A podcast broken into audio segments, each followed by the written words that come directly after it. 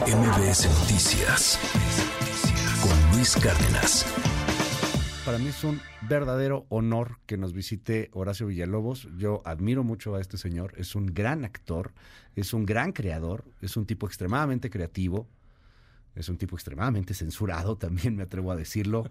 Y está aquí el gran Horacio Villalobos. Ay, Qué gustazo Luis, verte. Horacio. Gracias, gracias. Eh, feliz de estar aquí en MBS. Gracias, No, gracias, gracias. Gracias a ti por venir. ¿Cómo estás? Muy bien, muy contento, trabajando, haciendo muchas cosas. Feliz, feliz de la vida. Bueno, la felicidad es un estado alterado. Estoy sereno. Sereno como uno tiene que estar. Porque estar triste o feliz son estados alterados. Estoy sereno. Oye, eh, hay, hay mucho de qué platicar. Bueno, de entrada regresas con la, con la obra, estás con la temporada. Hoy, hoy hay función, los viernes únicamente un acto de Dios, Teatro Shola, este, muy corta temporada con esta obra eh, multipremiada en el mundo, una obra de Broadway escrita por David Jaberbaum, que hizo Jim Parsons en Nueva York, y que hago yo, y que trata de que Dios baja a la tierra a dar a conocer los nuevos diez mandamientos. Y los arcángeles, el arcángel Miguel lo hace la Maniwis, y el arcángel Gabriel lo hace la supermana. Ya creo que con eso la gente tiene que ir a vernos. Que además eh, reestrenamos el viernes pasado con teatro sold out. Me Sold encanta. out. Me encanta la obra. Es un orgasmo. Me ¿Tú ya la encanta. viste? Sí, yo ya la vi. Dios me regañó, creo que dos veces. Es que es muy, Este, muy temperamental. ¿eh? Es, es muy, es muy interactivo Dios con la gente. Sí, sí, sí. Este, ese no es Dios sereno, me cae de. no, ese no es sereno. no, a ver, a- a- Ese no es sereno. Tú piensas que Dios por, por nada casi manda un diluvio.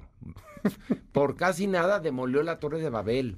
Arrasó con Sodoma y Gomorra. Por algo que ahorita serían este derechos de la LGBTTIQ Ajá. ¿no? Sí, claro. Bueno, ese Dios es el Dios del Antiguo Testamento, pero a lo largo de la obra va tomando conciencia y va entendiendo por qué permitió que su hijo bajara a la tierra a morir por los pecados de la humanidad. La obra es muy profunda, pero es una comedia. Entonces es muy, eh, eh, el mensaje llega muy directo a través de la risa.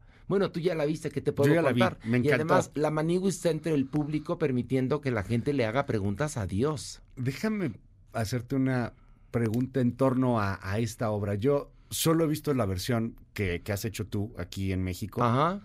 Y eh, hay un asunto ahí interesante de muchas cosas, de la liberación de la sexualidad, del tema del movimiento LGBTIQ y más, etcétera.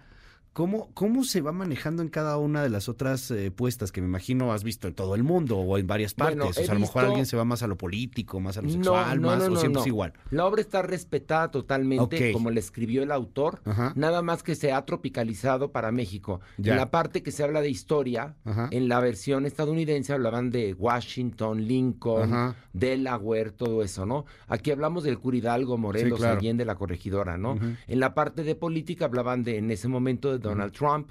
Aquí hablamos de los del presidente de México, hablamos de los senadores, hablamos de los secretarios de trabajo, hablamos de toda la gente que está involucrada en la política mexicana. Este, en la parte del mundo del espectáculo, allá hablaban de los, de los, Ujú. de las gringas y los gringos. Aquí hablamos de las mexicanas y los mexicanos. Entonces se tropicaliza, pero no es que la obra la hayamos reescrito para que sea exactamente un producto nacional. Es un producto internacional que está adaptado a el mercado mexicano. ¿Cómo, ¿Cómo va el teatro en estos momentos, Horacio? Porque le, le fue difícil, o sea, la pandemia fue, fue Ay, complicada. horrible, fue horrible. De por sí no es que no es que estuviera en jauja antes. ¿Cómo va el teatro hoy? Mira, a mí me va muy bien. Hay otras producciones que les va también muy bien y hay otras que les va mal. Así es como es como un restaurante. Hay unos que están bollantes, otros que no. Este, la verdad es que a mí no me gusta quejarme porque es de lo que vivo. Claro. Porque hay mucha gente que dice, no, vayan al teatro, apoyen. A ver, las obras se apoyan solitas. Si son buenas, la gente va. Si son malas, la gente no va. Tenemos una cantidad de teatros, bueno, No, es que es inmensa en nuestro país y sobre todo en nuestra Ciudad de México. Y hay obras de todo. Hay obras buenas, malas, regulares, ramplonas, Sí, claro. espectaculares, este muy inteligentes, introspectivas, hay de todo tipo de teatro. Y bueno, la gente va al teatro, no como antes, porque ahora hay más opciones de diversión. De entrada en tu casa tienes un universo de plataformas y te puedes quedar una eternidad viendo series y películas. Pero la gente también se hartó de ver series y películas en la pandemia y está regresando a los teatros. Y eso es muy bello, o sea, poder eh, volver a tener estas experiencias, porque hay chavos, nuevas generaciones, que la neta no tienen ni idea de lo que es ir al teatro. Pues que vayan al teatro. Chavos de 20 años. Que, vayan al teatro algunos. les, va, les, va, a formar un criterio y les va a proveer cultura.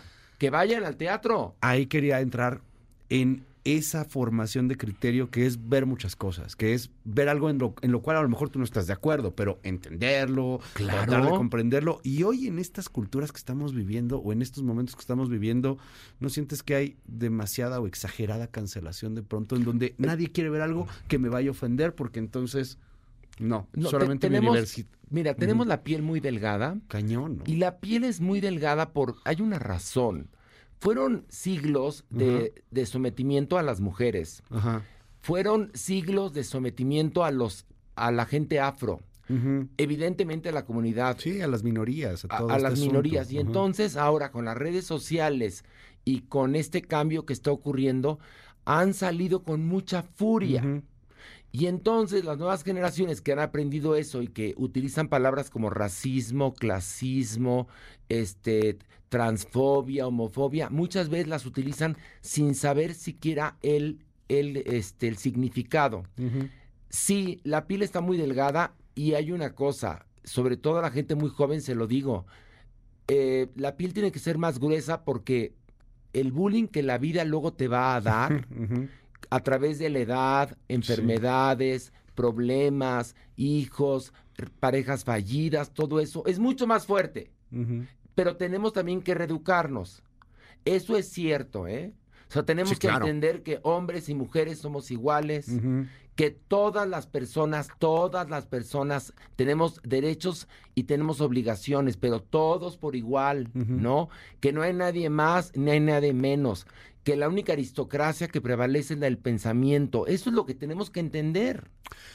Tú eres un actor formado, un actor que, se fue a Londres a estudiar, bueno, no a Londres, a, Inglaterra, a Oxford.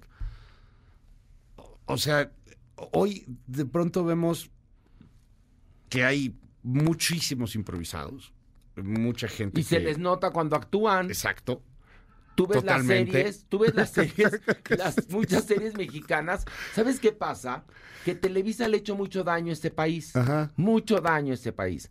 Con las telenovelas y con ese monopolio tan horrendo. Cuando la televisión empezó, era plural. Después el Tigre Azcarra se dio cuenta que era mejor que él produjera todo y entonces se agarró todo el mercado televisivo. Que el melodrama vendía. Y entonces el melodrama vendía. Entonces, actualmente nuestros creadores no saben diferenciar entre serie o telenovela. Los actores, la mayoría son egresados del CEA. Y entonces actúan eh, como de telenovela. Acabo de, estoy viendo, bueno, yo tengo un podcast que le va muy bien, Parándula 021, sí, te escucho. donde hablo, ay, gracias, donde hablo de series, películas y me veo todo. Y por ejemplo, estoy impresionado con la calidad de los actores y actrices de Argentina. No, y que, aplaudo ¿Verdad?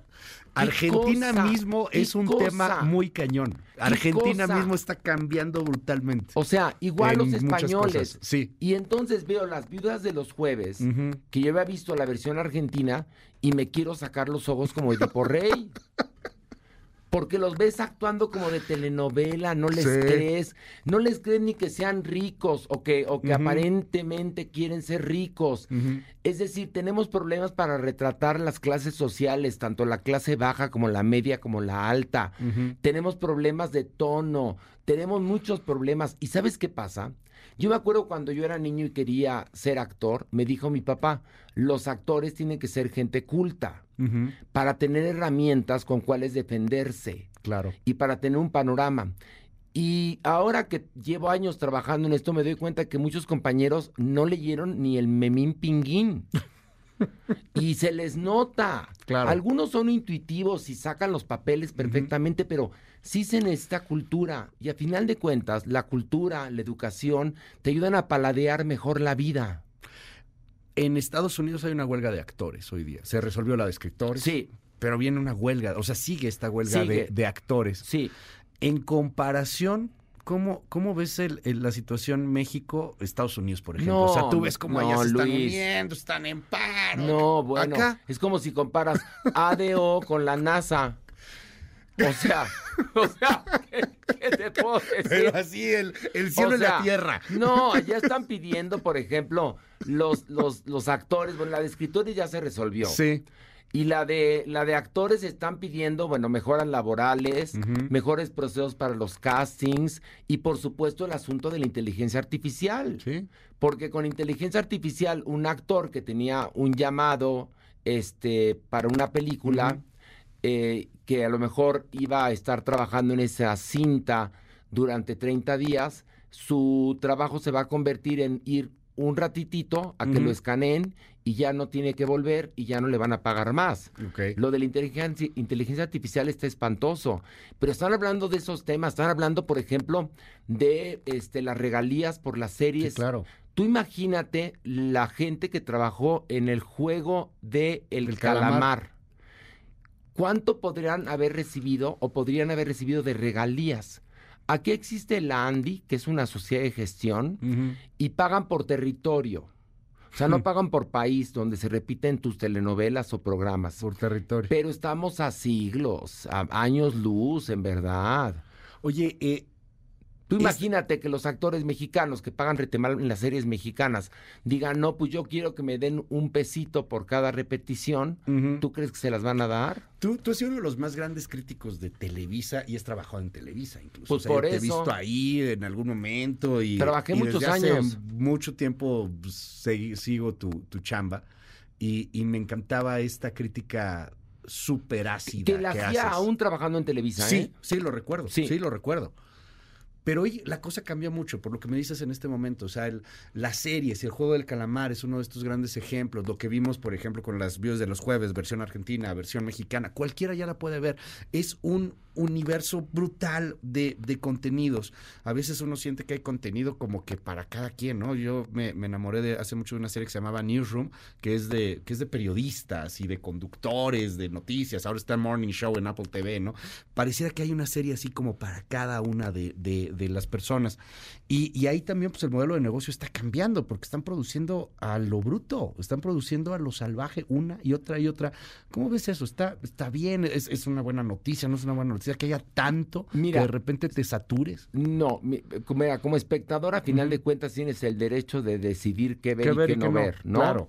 Qué bueno que se estén estrenando y estrenando y estrenando, porque eso significa que hay una industria que está trabajando. Este, espero que no vayamos a resentir la huelga de actores y de escritores en unos meses, porque recuerda que todo lo que se está esto es- estado estrenando, pues eso ya estaba hecho, ¿no? Pero pararon varios meses. Este, es bueno que haya una gran cantidad de contenido, por supuesto. El asunto es que tendríamos que aspirar a que haya contenido bueno y que se produjera bien, porque Se yo destajo, siento ¿no? que las series y películas mexicanas se hacen con muy poco presupuesto. O si se hacen con un gran presupuesto, se queda como siempre en pocas manos y a los demás les pagan requete poco.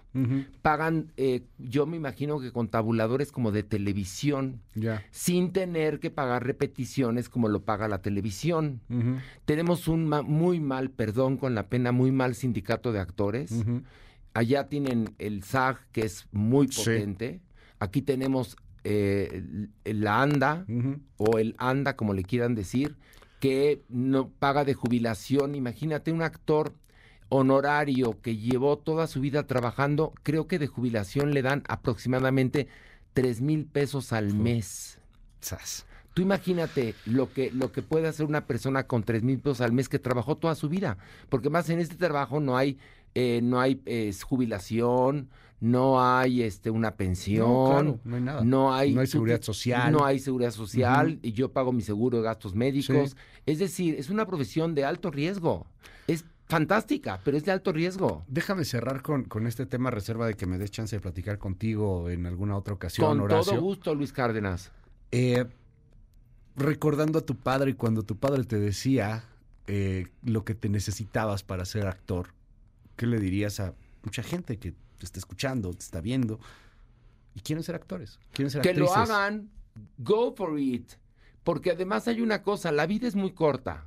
Se va hecha la chingiri Sí. verdaderamente. Y si uno no se sube, miren, la vida es como una estación donde pasan cierto número de trenes durante cierta etapa de tu vida. Si no te trepas a uno, ya te fregaste porque el tren ya no vuelve a pasar. Entonces, si usted está trabajando en un call center y quiere ser actriz y Hágalo. cree tener el talento, aviéntese. Si usted está trabajando en un banco y en verdad quiere ser, este, no sé, stripper, vaya al gimnasio para que pueda ser stripper.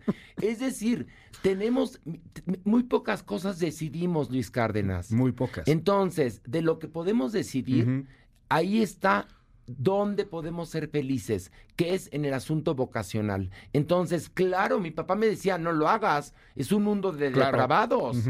Y tenía razón, por supuesto.